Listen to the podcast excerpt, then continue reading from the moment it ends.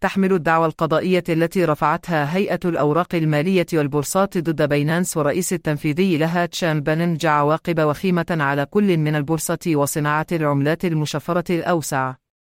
تواجه بينانس المعروفة بانتشارها العالمي ومجموعة واسعة من عروض العملات المشفرة احتمالية العقوبات القانونية والغرامات والأضرار بالسمعة إذا ثبتت صحة الادعاءات ضدهم. إحدى النتائج المباشرة للدعوة هي زيادة التدقيق والضغط التنظيمي على بينانس. قد يأخذ المنظمون في ولايات قضائية أخرى إشارات من إجراء لجنة الأوراق المالية والبورصات وتكثيف تحقيقاتهم الخاصة في امتثال بينانس للقوانين المحلية. قد يؤدي ذلك إلى اضطرار بينانس إلى تكييف ممارساتها التجارية وربما تقييد الوصول إلى أسواق معينة أو مواجهة اللوائح أكثر صرامة في المستقبل.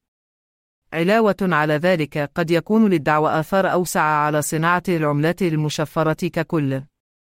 إنه بمثابة تذكير بأنه حتى بورصات العملات المشفرة الراسخة ليست محصنة ضد الإجراءات التنظيمية.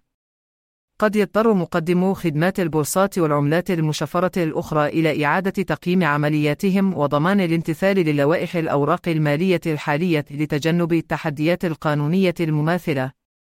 تبرز الدعوة أيضا التوتر المستمر بين المنظمين وصناعة العملات المشفرة. مع اكتساب العملات المشفرة اهتماما واعتمادا رئيسيا، تركز الهيئات التنظيمية بشكل متزايد على وضع إرشادات واضحة لحماية المستثمرين والحفاظ على استقرار السوق.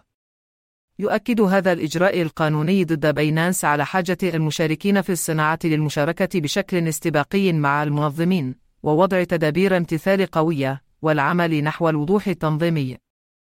علاوة على ذلك قد يكون للدعوة تأثير قصير المدى على معنويات السوق، مما قد يؤدي إلى زيادة التقلبات في أسعار العملات المشفرة. قد يتوخى المستثمرون الحذر بشأن التعامل مع المنصات التي تخضع للتدقيق التنظيمي، مما يؤدي إلى حدوث تحول في أحجام التداول وإعادة تشكيل محتملة لمشهد العملة المشفرة. في الختام تبرز الدعوى القضائية التي رفعتها هيئة الأوراق المالية والبورصات ضد بينانس وتشامبانجا النضال المستمر لتحقيق التوازن بين الرقابة التنظيمية وتعزيز الابتكار في صناعة العملات الرقمية. ستشكل نتيجة هذا الإجراء القانوني المشهد التنظيمي، وستكون لها آثار على كل من بينانس والنظام البيئي الأوسع للعملات المشفرة. مع استمرار تطور الصناعة، سيكون التعاون بين المنظمين والمشاركين في الصناعة أمرا حاسما لإنشاء إطار يدعم الابتكار مع حماية مصالح المستثمرين.